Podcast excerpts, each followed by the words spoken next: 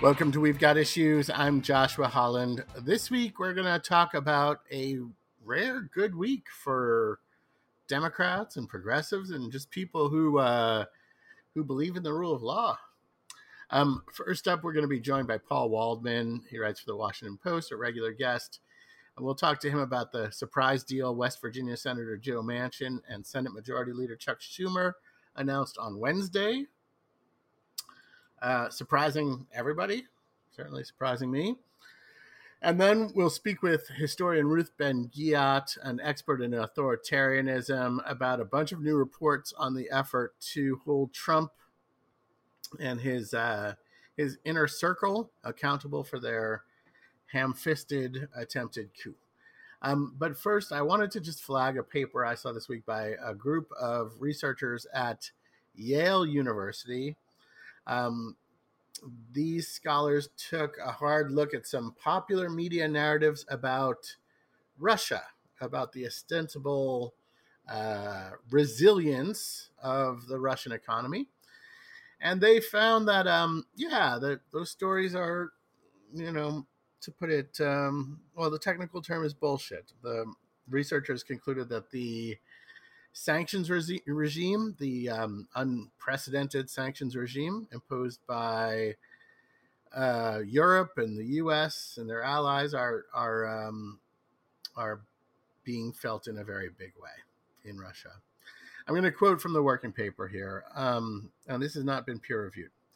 Uh, talking about the flawed conventional wisdom, the authors write, and I quote, that these misunderstandings persist is not surprising since the invasion. The Kremlin's economic releases have become increasingly cherry picked, selectively tossing out unfavorable metrics while releasing only those that are more favorable. They argue that, you know, these um, carefully selected statistics are then kind of picked up by well intentioned journalists that um, end up amplifying basically spin, Kremlin spin. They go on from our analysis, it becomes clear business retreats and sanctions are catastrophically crippling the Russian economy. Um, Russia's strategic positioning as a commodities exporter has irrevocably deteriorated. Uh, Russian imports have largely collapsed, and the country faces stark challenges securing crucial inputs, parts, and technology from hesitant trade partners. Um, this is leading to widespread supply shortages within its domestic economy.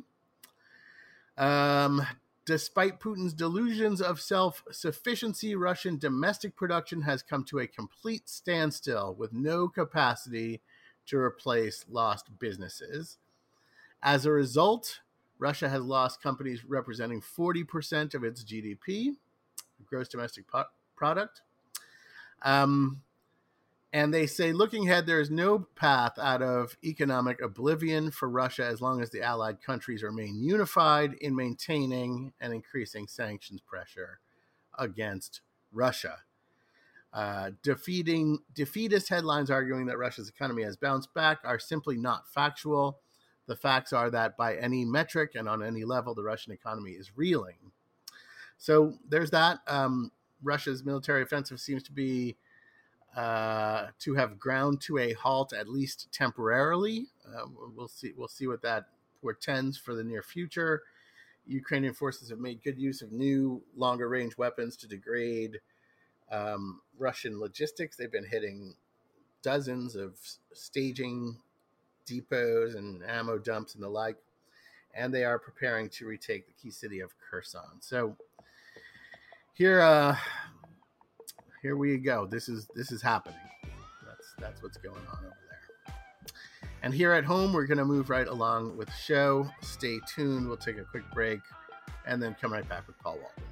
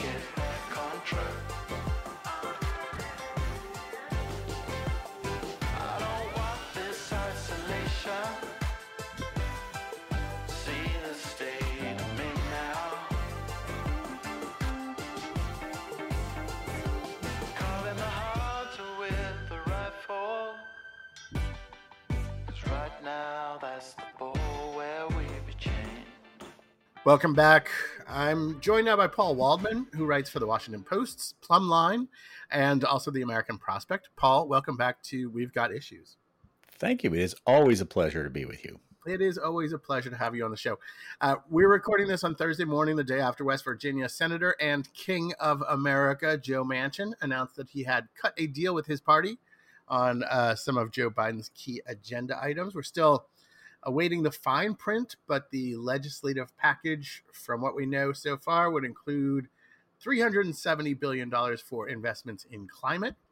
Uh, Democratic leaders say that will reduce America's greenhouse gas emissions by 40% relative to, I believe, a 2005 baseline. I'm not exactly sure how they're calculating that.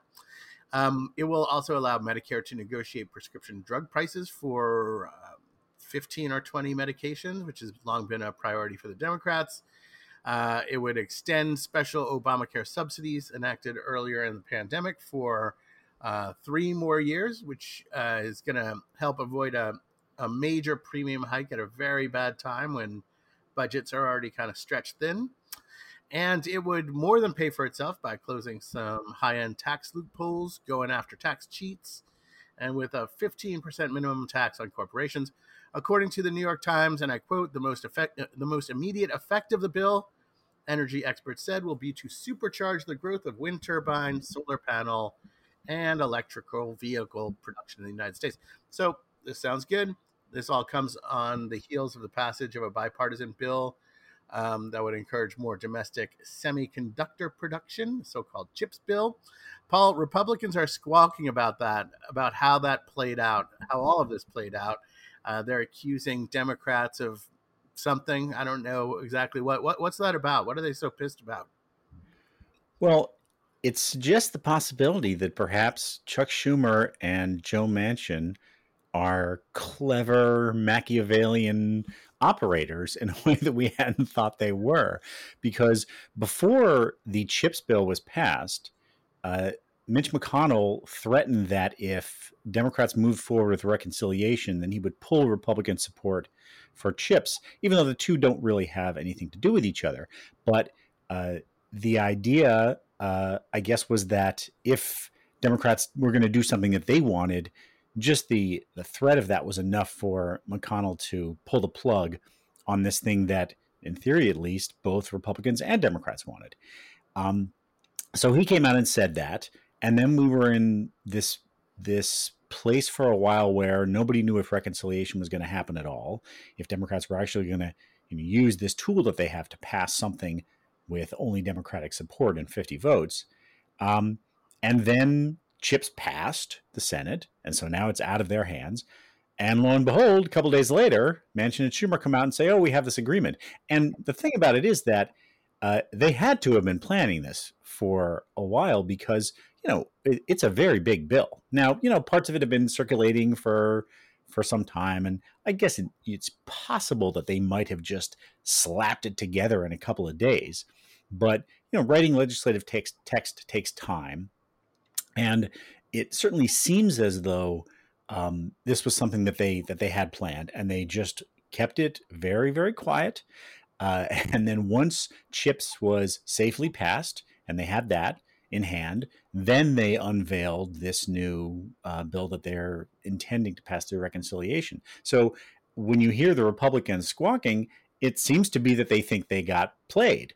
Um, and we're not really used to that. You know, we're used to Mitch McConnell being this kind of opposition savant, where you know he might not be all that good at passing legislation himself, but he's very good at undermining whatever Democrats want to do. Um, and it at least appears that this time Chuck Schumer got the better of him. But yeah. you know, there's uh, there's obviously some behind the scenes story that's very difficult to um, to discern and that's the this one of the the things about the senate in particular you know there's always often a story about legislation the things that are happening that you don't really know even reporters who work on capitol hill can have trouble uh, and the senate is particularly bad in that regard that it's it can be like pulling teeth to get information out of any of the offices especially when there's something like this going on that's complicated and uh, delicate and they don't want to release a lot of information before they're ready. And so there's some kind of backstory, but I don't know if we'll ever get all the details. I mean, it's worth noting that how unusual it is for nothing to have leaked out of this process as it was ongoing. You are right; it's unusual for Dems to use their power um, in such a cutthroat way. I have to say that I, I quite like it. Um, we should note that after all of this went down, um, Senate Republicans blocked a bill that would have provided health care for veterans exposed to toxic burn pits. So, um, kind of in a feat of in a in a a, um, a, a tantrum, if you will, they did, and that that had had broad bipartisan support as well. Anyway, this deal um, may be followed. We don't know for sure by another bipartisan bill codifying the right of same-sex couples to marry. Um, and there, there is some word that maybe Republicans are going to withdraw support of that in response to Democrats having the nerve to govern. Um, but all of this is in addition to, if we go back to 2021, a $1.9 trillion COVID relief bill, which was passed along a party line vote, and a $1.2 trillion bipartisan infrastructure bill. Um, there was also a, a weak but nonetheless significant gun safety bill, also passed with 15 Republican votes in the Senate. Paul, suddenly it kind of looks like Joe Biden's quest for bipartisanship and kind of slow, grinding approach to his own caucus, which holds a, a razor thin 50 50 majority, 51 50 majority with um, Kamala Harris serving as a tiebreaker. Um, it's it looks like like Joe Biden's approach has resulted in a wildly productive first two years, with uh, given how close the Senate is. Do people like me who have scoffed at the administration's like almost obsessive quest for bipartisanship and said that Joe Manchin would never negotiate in good faith? Do, do we have to eat some crow? Well, I guess it depends whether you want to see the glass as half full or half empty. Hmm. And if you stack up the things that they did, uh, you can make a pretty good case that that's a strong legislative record. And if we go back to Barack Obama and Bill Clinton, what we see is that you know they got a few big bills passed and they had a lot of failures. Uh, and legislating is just really, really hard, even under the best of circumstances. And both Clinton and Obama in their two years had much bigger majorities than Joe Biden did. And this is a, a, little factoid that I that I like to repeat, which is that going all the way back to Andrew Jackson, there has never been a Democratic president who, upon their election, had smaller congressional majorities than Joe Biden does right now. So he has uh, an extraordinary challenge to be able to pass things with a 50 50 Senate and a House where he's only got a margin of a few votes. Um, so you can say, you know, these are some pretty significant things, and that's a, a real accomplishment. Um, and, you know, especially given uh, the recalcitrance of Joe Manchin and Kyrsten Sinema, that it's quite extraordinary. Now, on the other hand, if you want to look at the glasses half empty, you can go back and look at the things that he proposed when he was a candidate, where he had an incredibly expansive, ambitious agenda. Uh, and on most of those things, it's just nowhere. Like you, uh, uh, you may remember that uh, I wrote a couple of columns uh, back during in 2020, arguing that even though you know we had this long extended argument, people may recall about about healthcare during the Democratic primaries, and there were people uh, like Bernie Sanders and Elizabeth Warren who were proposing ambitious Medicare for all plans. Uh, Kamala Harris, when she was a candidate, called hers Medicare for All, although it was not quite exactly.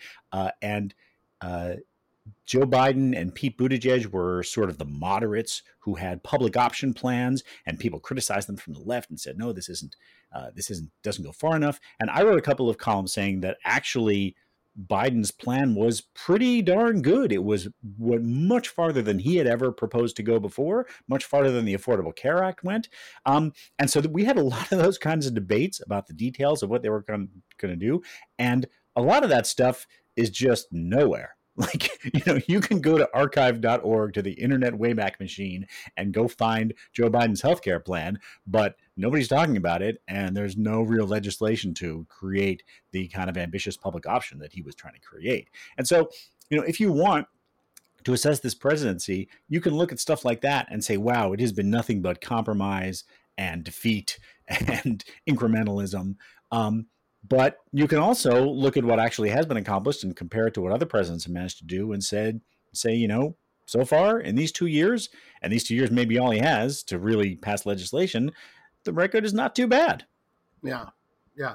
I mean, you know, the context, that 50 50 Senate, that is the all important context. And it's important to remember that we almost did not have a 50 50 Senate. And those two um, special races in Georgia had not gone the way that they did, you know, it would have been a completely different two year period with uh, Mitch McConnell blocking nominees, et cetera, et cetera. So I do think that that's that has to be the the framework, you know, that we that we look at all this through.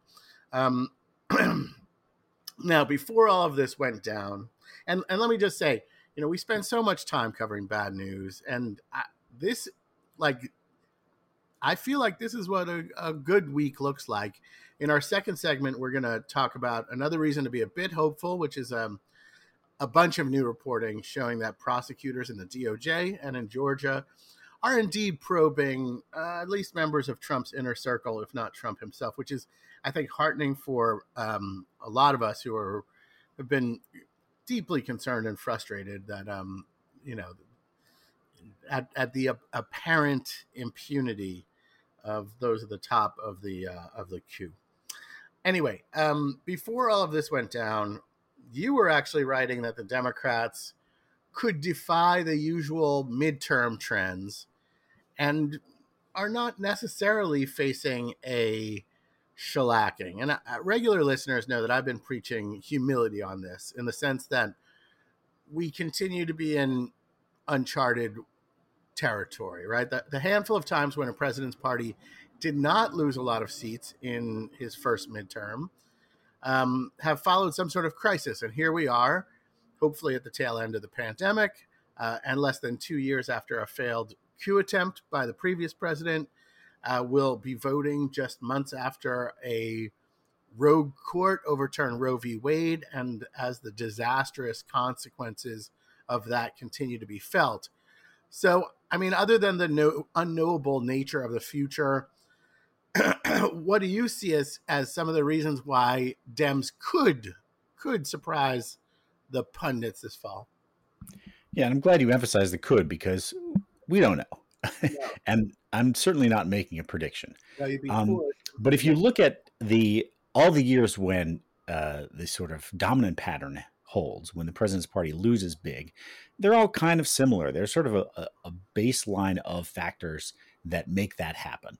You know, the president comes into office, there's some kind of backlash. The uh, opposition party is more angry, and therefore they're more motivated.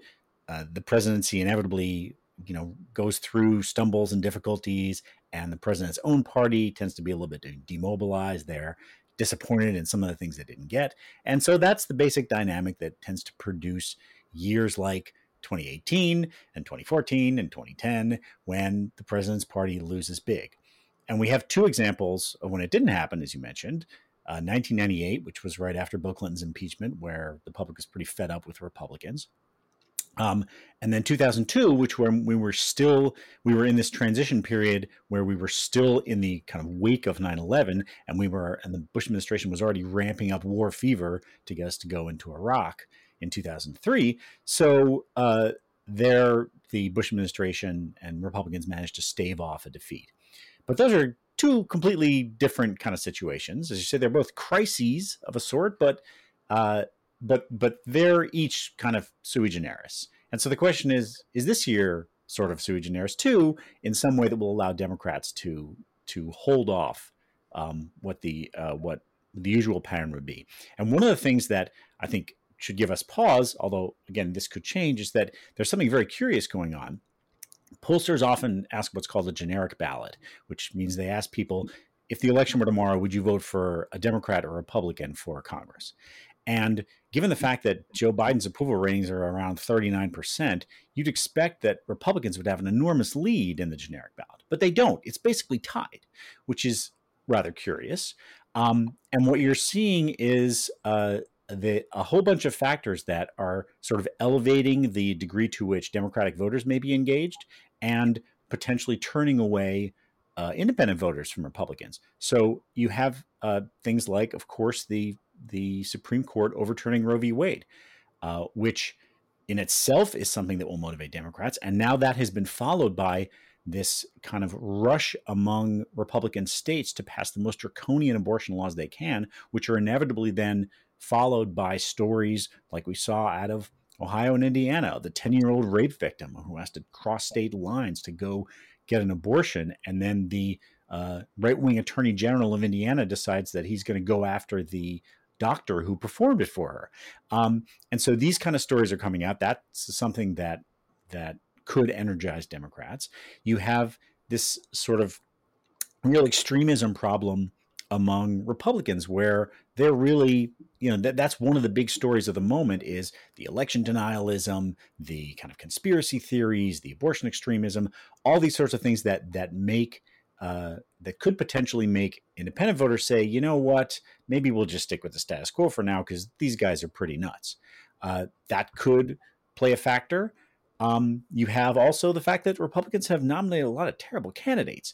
Uh, and this is especially important in the Senate. Maybe not so much in the House, where people don't necessarily know all that much about their their candidates. But you know, you've got people like Herschel Walker in Georgia, who was just a disaster.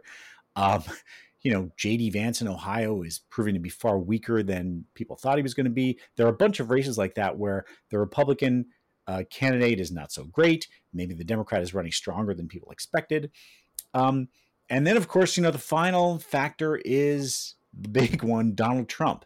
And he, I, I think it's fair to say, is just kind of itching to declare his presidential candidacy. And at the very least, he cannot keep himself out of the news. He's so desperate for attention. Um, and, you know, the fact is, Donald Trump is very bad for Republican fortunes.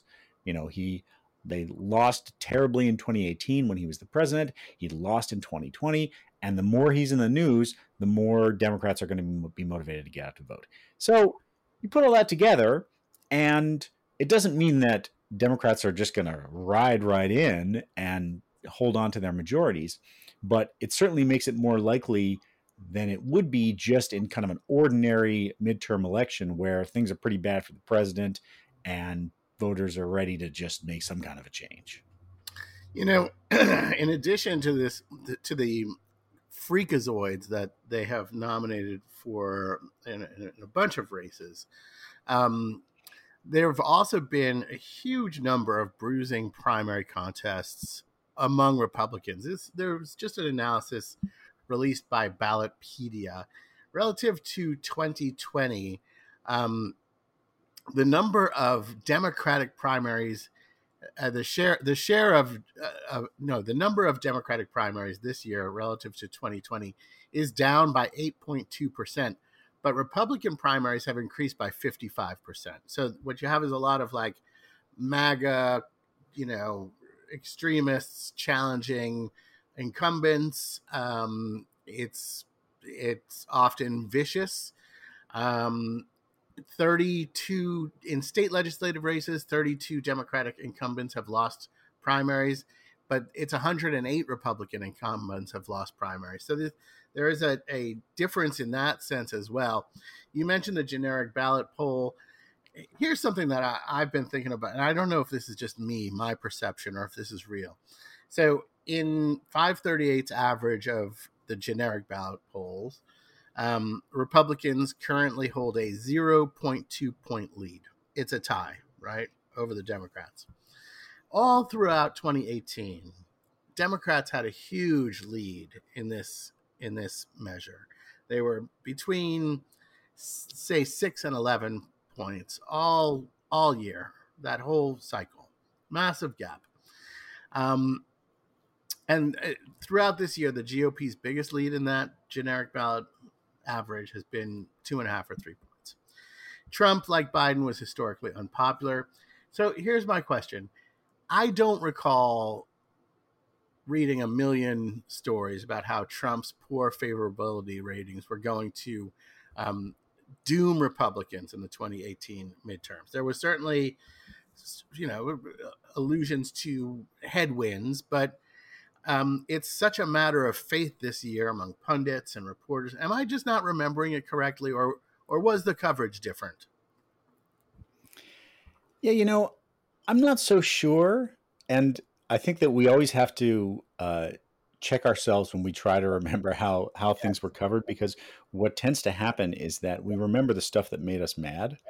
You know, I think I, I think this is a bipartisan problem that when you're thinking back on how you were covered, I mean, it's why uh, it's why that you know Republicans are convinced that that their candidates are always terribly punished in the press and the media is so liberal. And it's not that they're just making it up, it's because whenever they see a story they don't like, it sticks in their minds. And all the stories that Democrats might not like, they just pass over them and say, oh, well, that must be just the truth. Um, so uh, so I don't, I, you know, I think that there were probably, as I remember it, it was just sort of the standard thing that yes, this is a midterm coming up, and the president's party usually does poorly, and but you know there were also things like uh, not long before the election, Donald Trump started to talk about how there were these caravans of you know immigrant criminals coming in to invade the country, and that got a huge amount of coverage, um, and it just didn't work like it was clearly a midterm ploy, uh, and it just failed. And so, um, you know, I think there were things like that where where there was a lot of speculation about, oh, you know, this could be different because of this, and it wasn't. And maybe we'll look back and say the things that we're talking about now that might make this year different turn out to not make much of a difference either. Yeah. Um, but uh, but yeah, I think that that also one of the things that's happening now is that there's there's a huge focus in the press on Joe Biden's troubles, um, for a number of different reasons. But one thing that I that I would point out is that the the story of oh the president is doing terrible uh, is a story that the Washington press loves to write. Uh, but they also like to write the comeback story. So it could be that if his fortunes turn around for whatever reason, um, that that's a story that will that they'll that they'll enjoy writing too, and he'll he'll get a lot of positive press. Yeah, I, I don't know. I'm not uh, holding my breath for the comeback kid coverage, although it would certainly be appropriate. I, you know, what I think is is um, maybe coloring my memory of this is that you're right. There was a, there was frequent, you know, references to it being in midterms and the party in power tending to fare poorly, but there was also a, a million stories about you know Trump supporters in this Midwest diner continuing to stick with him, and you're not seeing anything like that with Joe Biden. Paul Waldman, I believe we are about out of time. I want to thank you so much for taking the time to speak with me. I really do appreciate it. My pleasure. Thank you. Folks, stay tuned. We're going to take a quick break and come right back with uh, Ruth Ben Ghiat. Stay tuned.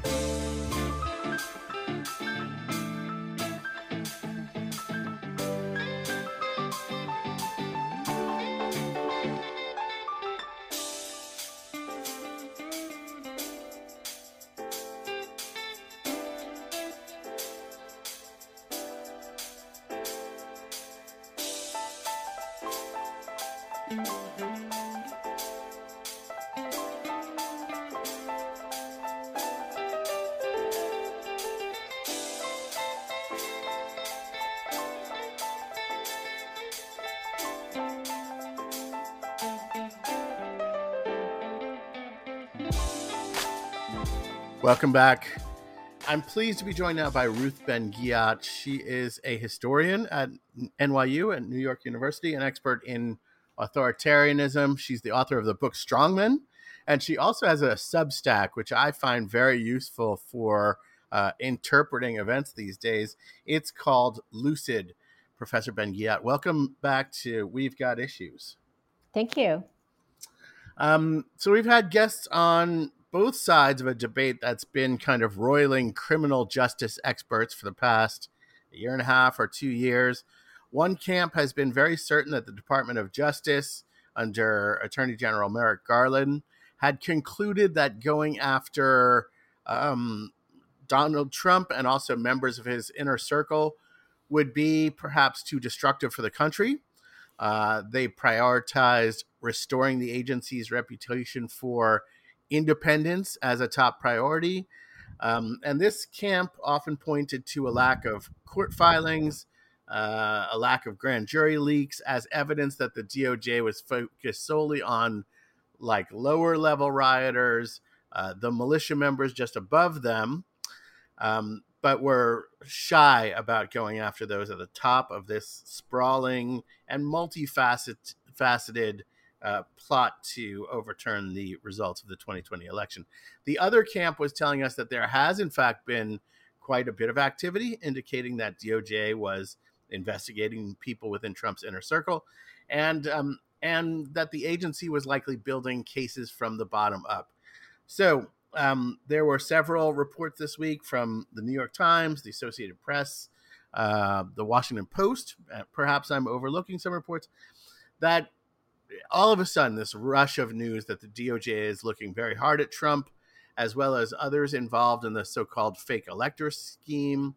Um, we saw new emails from one lawyer involved in that scheme who actually used the phrase fake electors in an email with um, Trump campaign staff. A grand jury heard testimony from Cassidy Hutchinson, who was um, the senior advisor to Trump's last chief of staff, Mark Meadows, and was also arguably the most influential witness before the January 6 hearings. And Merrick Garland himself told NBC uh, in an interview this week that he wouldn't hesitate to charge Trump if that's where the facts lead, regardless of whether he announced his uh, candidacy, candidacy for 2024. So, um, my question is uh, Do you sense that the January 6th Select Committee's public hearings and these new developments have shifted uh, expectations among, you know, elite observers, among the public, among legal experts? Your thought about this kind of all of this new reporting coming out this week? Yeah, I'm not a legal expert myself, but um, I think that given the caution that the Department of Justice has shown so far, I think it's quite significant um, that there's been this development. I also think, as somebody who studies, you know, how democracies get wrecked, um, I think it's extremely important to stand up for the rule of law and uh, not be deterred by um, the idea that there could be civil unrest or that it's unprecedented. These are some of the things that we hear um, people, you know, citing as to why it's not a good idea to go forward with the prosecution of Trump. That there's no precedent for it, and for that, I would answer that you know his his entire presidency was without precedent because he really wasn't like any president of either party that we've had in the past. Uh, he was uh, who who you know even the most uh, Republican were still dem- democratic with a small d and respected transfer of power. Trump was an authoritarian right. from start to finish. And I mean, historically, when when coup plotters have failed uh, have have not been brought to justice. When failed coup plotters, I guess I should say, have not been brought to justice. When there hasn't been that kind of follow up. I mean, what what does that portend for the future? Well, actually, looking looking at the history of coups and looking at where we are within it, we're in a really unusual situation because, you know, coups were the, the most common way for the entire post war period that authoritarians came to power. And then they if you come to power by coup there's also a good chance that you will leave by somebody else doing a coup against you so it, right. you get into the coup cycle. So a lot of the times the places coups happen are already repressive. And so if your coup fails like what happened in turkey they in 2016 there was a coup attempt against erdogan and those who's a despot.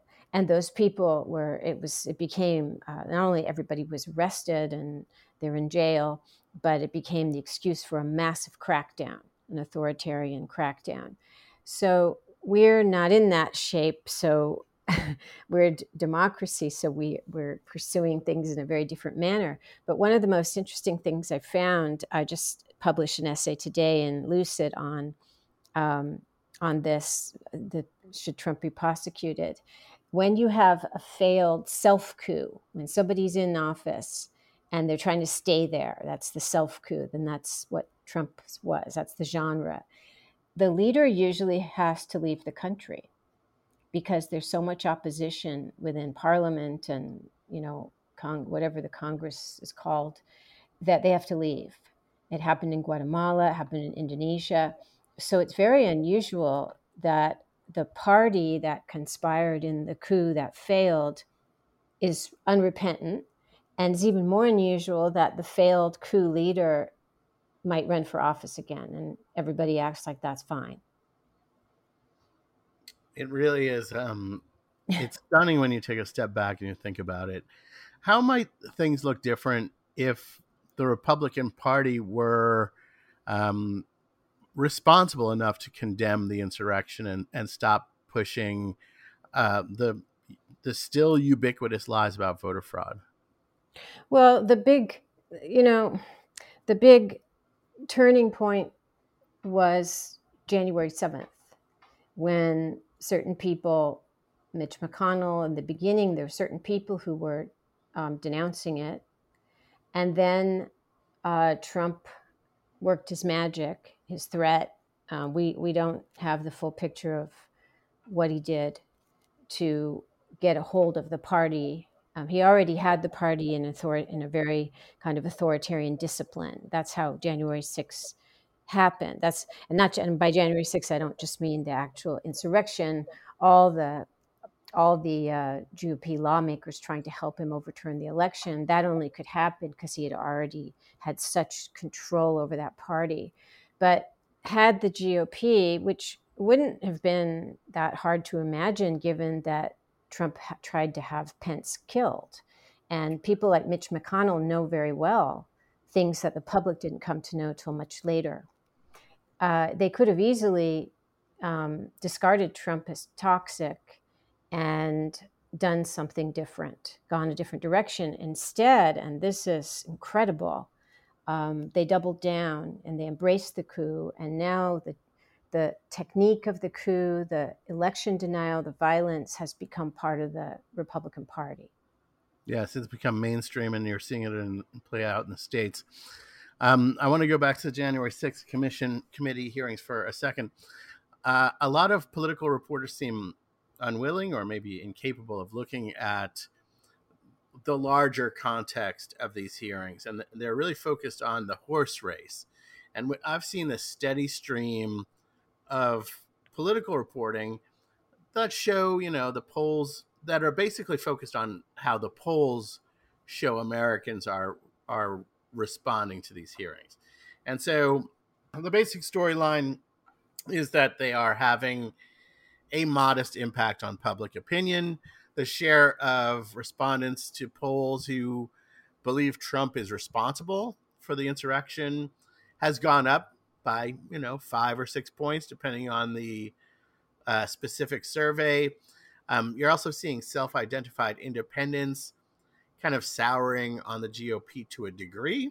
And how much of that has to do with um, the hearings and and overturning Roe is something that we we can't really know, but there's movement. So I, I just wanted to ask you to step back a little bit further and kind of give us a, a, a bigger picture sense of this. Do you think these hearings have had an impact, not in terms of you know the midterms coming up, but in terms of deterring another coup attempt in the future or making one perhaps less likely to succeed? Well, because because of what we said before about the Republican Party, which is basically all in for um, illegal action, um, it's not it's not clear that um, that party and those lawmakers would be deterred by anything. That's that's the sad fact. Um, now they're setting things up so they wouldn't need to do a, a, violent coup next time. They they're setting things up so they can kind of, you know, do things differently with election institutionalizing election subversion, right? Using the electoral system, yes. fixing it. That's like it's called electoral autocracy. That's what you have in Hungary and other places. So they wouldn't need to repeat that exact experience of January 6th. Um, the public, though, I mean, the, th- the whole thing about where the GOP is going, they've eh, we've seen many, heard many stories about how its positions are so extreme now that they diverge quite a bit from public opinion on all kinds of issues, including abortion rights. And the thing is that GOP doesn't care. They've stopped caring because they're just out for power. And when you're an authoritarian party, you actually don't care about public opinion. You just want to dominate. So that's a shift that they made. So the answer is they wouldn't be deterred from anything. In fact, all of their violent rhetoric, which is really scary, that it's like to get ahead in the party now, you have to be shown, you know, shooting assault rifles. Yes. Um, and and look what happened like with Dr. Oz, who was always a, a, an extremist in some ways, but he used to be for gun reform. And in order to get elected, he had to, you know, make that campaign ad where he's like shooting guns and talking about Second Amendment, is, you know, the right to rebel against government, all that stuff. That wasn't who he was before. So all of that lets us think that these are people who would gladly do a coup again. You know, I'm thinking about um, the impact that they're having on elite opinion. I, I think that you're seeing more aggressive press coverage, um, and I don't know if it's if it's a result of the hearings or if it's just correlated with the hearings, given all the other things that have emerged at the same time. But I, I am sensing a shift, and I wonder if that's something that you know, I'm not optimistic. I'm not sanguine about the future, but at least it, it makes people more um, more willing to to call out those efforts to subvert future elections. And um, you're seeing some progress in terms of the reforms to the Electoral Count Act. Um, I think that that's something that's potentially a, a, a fairly significant deal. Although, as you point out, um, you know the Supreme Court is also going to hear our case next term that could give uh, state legislators uh, unbridled, unchecked power to determine the outcome of elections, including um, basically stripping the, the power of state Supreme Courts to review their decisions. Um, so the, the, the threat is is very real. But one other thing is that I think that the way that they've laid out this story um, is giving Americans the language to to even talk about it, right? I mean, mm-hmm. I think there was a point where it, you know early on you sounded crazy when you said, "Well, this was a coup attempt," because that's something that only happens in like you know developing countries, and and I think the public isn't wasn't really ready to, to, to even contemplate what that looks like or what that means. And I think that the the these hearings, which have laid things out in a very cohesive way, maybe maybe having an, an effect in that sense. Yes, I agree. Um, it, it's it's been. I mean, I've been out there since 2000, you know, 16, writing not only writing about Trump, but placing his actions in the frame of authoritarianism when that was a word that nobody used. Yes. I still remember it was in 2017, CNN for the first time had a chyron, you know, a, a caption on screen that used the word authoritarian. And I thought, oh, that's that's great. You know, all of my efforts and those of others like me, um, our efforts are paying off. We're getting the concept in the system. Yes. But but it's very hard to get people. It's because it's scary. Both because you know they just don't see the United States as something as somewhere that these things could happen, um, and also because it's very scary to think of that. And so authoritarian was used, but the idea of a coup, and and coups are not you know that not that many people study coups. Um, a third of my book was about coups, and that was the part of research that was new for me. I hadn't studied coups, and I never thought it would be relevant to America. Um, I remember thinking, should I have so much about coups in this book? But that's how most authoritarians came to power for in the Cold War period. Right, right. So it's it's it's a it's an, a learning process. It's a learning curve for Americans to to see their country as somewhere that's not exceptional, that anything can happen. Yeah, it is. It's been a terrifying learning curve for many of us. Um, I want to switch gears here a little bit before I let you go. Um, the Texas Republican Party passed a resolution uh, that uh, that claim that Joe Biden is not the legitimate president of the United States. Similar resolution is being considered in Montana, or you know what? It may have passed by now. I'm not. I'm not sure. Um, the Republican parties in Maricopa County, Arizona, uh, Langlade County, Wisconsin, have passed resolutions to that effect as well. This is kind of a new trend, something that's perhaps illustrative of the rapid radicalization of the GOP since 2020.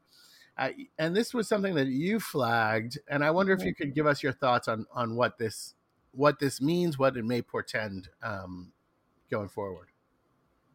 Yeah, I was actually flabbergasted when I saw that.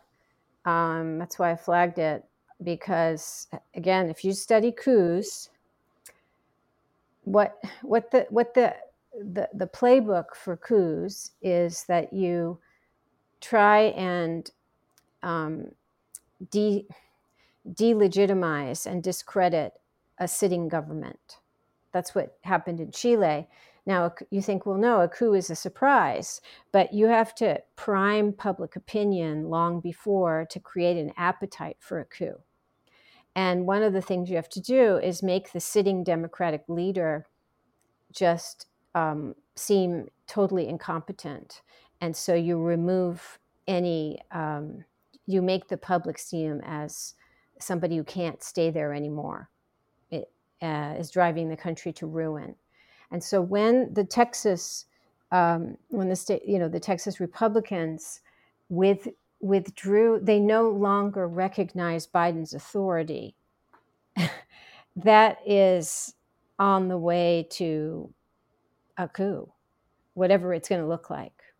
So I just said before that they don't need to perhaps do a violent coup, but it's I can't. I'm not a um, constitutional scholar or legal scholar, but it it's incredibly bad that they have decided not to recognize his authority. And this is going on in more subtle ways too. Um, Ron DeSantis, who's very dangerous, he's more smooth. And so he keeps, he sets up Florida as, quote, the free state. And the, the second, I've been writing like about him since 2021 because I saw him and I was like, uh oh, this, this isn't good, this guy. And when I, he started with this crap about the free state, I thought, well, free compared to what? You know, the tyrannical Biden administration. But it also means he's setting, these people are setting up their states as these like fiefdoms um, for an insurgency, right? And that's all, none of, none of this is good for democracy, to put it mildly. Yeah, um, they are. Um, they just signed a bill down in Florida that would prevent private companies from um, doing any kind of awareness programs that mention white privilege, male privilege, and the like. So this is a, a gag order by the government. Um, it's a real infraction of the. It's a it's a real assault on the First Amendment, unlike many of the complaints we hear about social media companies' moderation policies and the like. And uh, that's just a, an example from this week of how deeply tyrannical these red states are, uh, how, how, how quickly they are moving towards these like tyrannical little fiefdoms. And um, of course, with with the impacts of Roe just starting to, you know, be felt in in all of these red states, it's a it's a really um, it's a terrifying time, and it's ludicrous that that these states are fashioning themselves as free states in opposition to um, oppressive blue states that have things like public health authorities mm-hmm. that are you know following science and the like. Um, anyway i believe we are about out of time. I want to thank you so much for taking the time to speak with me today. I really do appreciate it sure it's a pleasure folks check out ruth's um, substack it is called lucid I'd also like to thank Paul Waldman and David Edwards, our producer and engineer. I'd like to thank the good folks at Alternet and Raw Story for supporting the show. You can follow me on Twitter at Joshua Holland. You can subscribe to the show wherever you get your podcasts. Of course, I would like to thank you, fine and discerning people, for tuning in. Have a terrific week. Anybody that don't believe this can need it. I think we soulmates because we got so much in common. You make them Wait, when you find the proper woman, lay next to me, put your head on my chest. Attraction stimulates me, but it's not all about sex. I respect you got a mind and self-sufficient, opinionated, yet know how to listen. And what's mine is yours. If I'm balling, you balling. Tell that other he can stop calling. Check this out. where the love at. Your man, baby.